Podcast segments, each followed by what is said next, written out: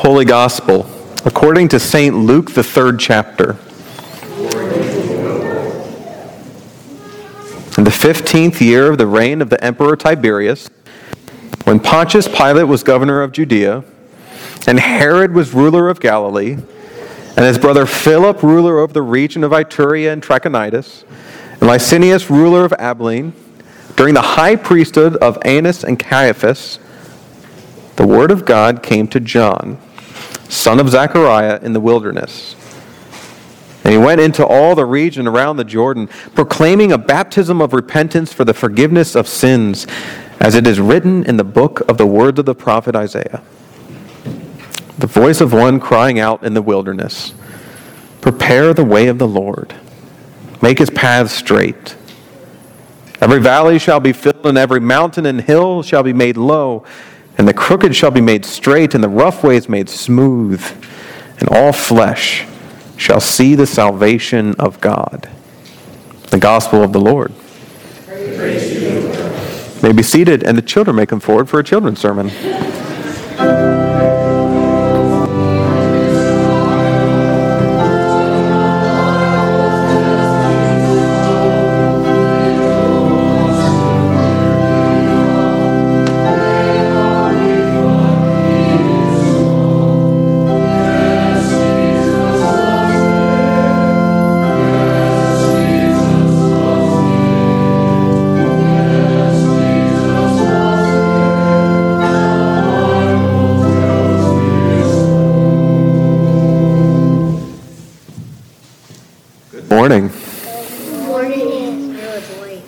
Thank you so much for your really good singing this morning.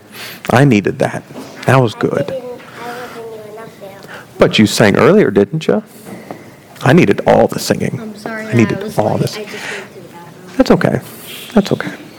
Today, we're talking about another one of our Advent themes. Each Sunday, we're going to light another candle on that wreath right there. Each Sunday, we're going to light another candle. And each Sunday, we're going to talk about the theme for that candle.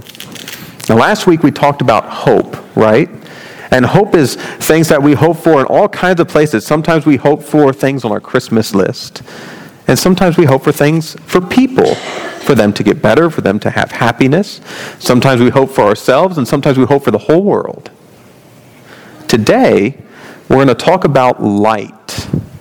Light. Now, I want to ask you all have you ever had a birthday cake with a candle on it? Have you? Everybody. Okay. Now, I want you to imagine that cake. I want you to imagine that all the lights out, all the lights are out in the house except for that cake. All right? Except for that cake. Now, what's it look like when all the candles are lit on the cake, but everything else is dark? What's it look like? Yeah. There's shadows. There's a little bit of light, but there's shadows. And there's a little bit of things you can see. You can see people's faces, and you can see the table probably. You can probably see the cake. Now, if someone would turn the lights on in the house, what would happen? You could see everything. Yeah. But what if, what if all the lights were off except for the cake, and then you blew out the candles? And, and then it, and that means it's your birthday. Then it's your birthday, yeah. But And it would be so dark. It's dark. It's dark. Yeah. One candle makes a whole lot of light, doesn't it? One candle makes a whole lot of light. It can. It's more than none. it makes light. Why does there was two candles? 100 lights. Jesus is like a candle. Jesus gives us light, and Jesus helps us to see things. Now, can you see Jesus? No. No, not, not really. When you're in heaven, you can. But right now, we can still see the things that the light shows us. We can still see things that Jesus shows us. When we see someone helping out another person, that's like Jesus shining on them. That's Jesus showing us light.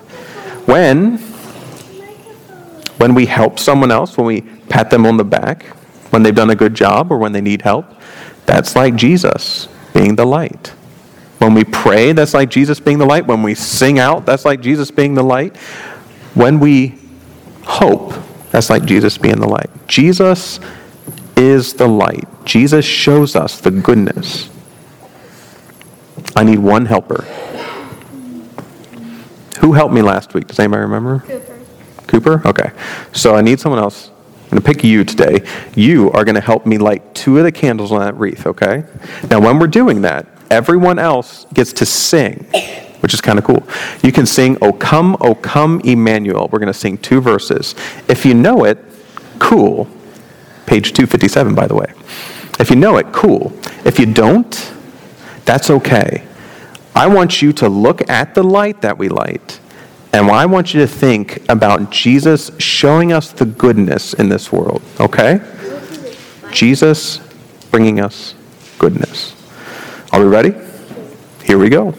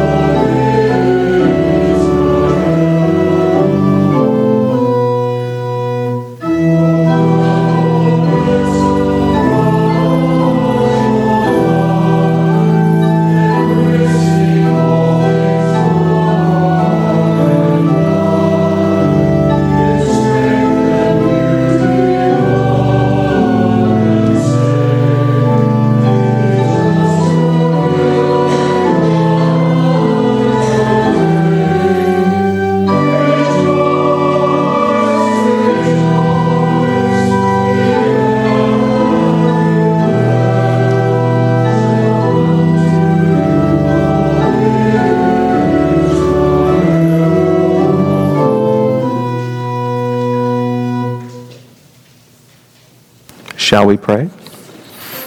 Let's pray. Holy are you, God of righteousness and peace. You promise to wait with patience for all to come to repentance and to send out your prophet to cry in the wilderness to prepare the way of the Lord. As we light these candles, open our ears to hear you speak tenderly to your people. Open our hearts to welcome you as a shepherd who gently leads the flock. Comfort us, O God, and forgive the sins of your people. Reveal your glory to us and speak your word of peace. Amen.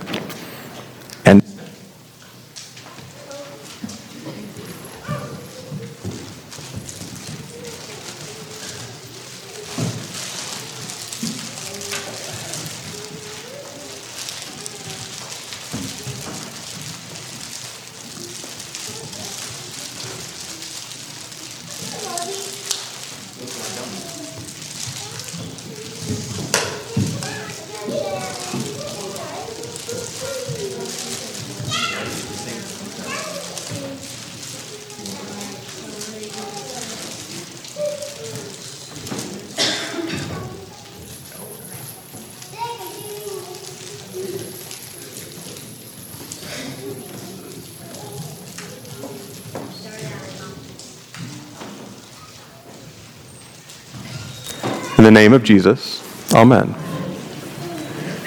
Can I ask if there are any fans of Harry Potter here?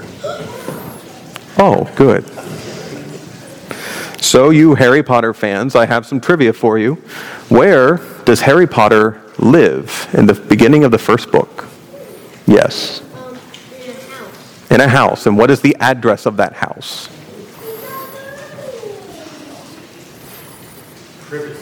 Privet Drive. That's right. Mike Cogliano gets the brand new car sitting outside. No. Privet Drive. It's a unique little device that J.K. Rowling uses in her books. The very first thing that we learn about Harry, one of the very first things we learn about Harry, is where Harry lives one privet drive. And it doesn't take much, it just takes that little address for us to realize oh, this takes place in the real world. It's a novel and it's fiction, yes, all that's true. But its setting is in everyday life, in the life that we are living. It just takes an address. There are four times, four times that the Gospel of Luke does the similar thing. It gives us all of these governors and all of these rulers and all of these people that were reigning at the time of Jesus and John and everyone else. Four different times in the Gospel of Luke, they do this same thing. They tell us that this takes place in the real world. The first time is when the birth of John the Baptist is foretold. So, in the same way that an angel came to Mary saying, You'll bear a child, an angel came to Zechariah and said, Hey, you're going to have a son. Now, Zechariah didn't take it as well as Mary, but that's another story for another day. So, the first time is the foretelling of the birth of John the Baptist. The second time is when we begin to hear the story of the birth of Jesus. That's where you can hear, in the same breath, the shepherds watching over the field watching over their flocks by night. The third time is here, where John the Baptist begins his ministry. And the fourth time is a long genealogy when Jesus is baptized. Every time, the gospel writer is trying to tell us that these things that we're hearing about, amazing though they are, are happening right here in real life. It's the same as Harry Potter having an address except, for, I would argue, much more impactful in our lives. And it's good that we have this anchor. Because this week we are talking about light. And we're talking about light that comes into the world and dramatically changes the world around us. I've said it before a few years ago, and we say it again that light, light is a truth teller. How many of you have had the lights off and you're wandering through the house and you stub your toe on something? Yes, I did it yesterday. If the lights are on, it tells the truth, and I can see that thing there. When the lights are off, I have no idea of what's in front of me, and I stub my toe. Light tells the truth. And when this light comes into the world, what comes before this light, what comes before us, is an understanding that things are not quite as they ought to be when God arrives. John the Baptist goes before this light, and he does all of these things with the mountains and the hills and the valleys around us. That the valleys be brought up and the mountains and hills be brought low, that the crooked be made straight, that the rough ways be made smooth, and that all flesh shall see the salvation of God.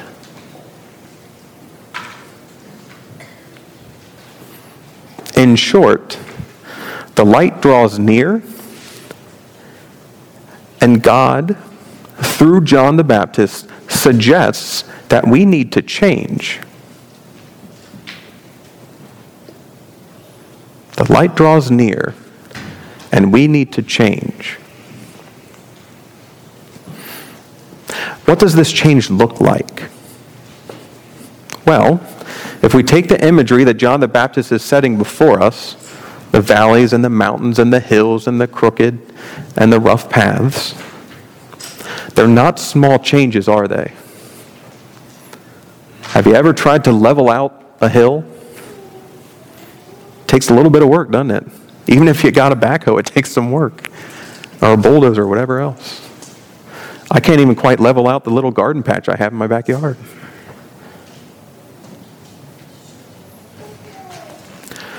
John came with a baptism of repentance for the forgiveness of sins. So, part of this is looking at our lives and realizing what needs to be leveled out, what needs to be smoothed over, what needs to change. And part of this is doing the changing. Part of this is admitting to what the light shows us. So, I want you to imagine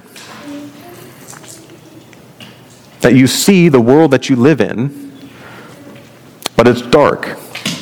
I want you to imagine the world that you see, that you live in without light, metaphorically. I'm not saying go around with your eyes closed. I'm saying look at the world you live in without light.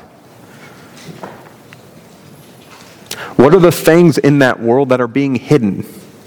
What are the things in that world that are not being expressed? What are the things in that world are not that are not being talked about? What are the things in that world that if God were here, God would be telling us to change?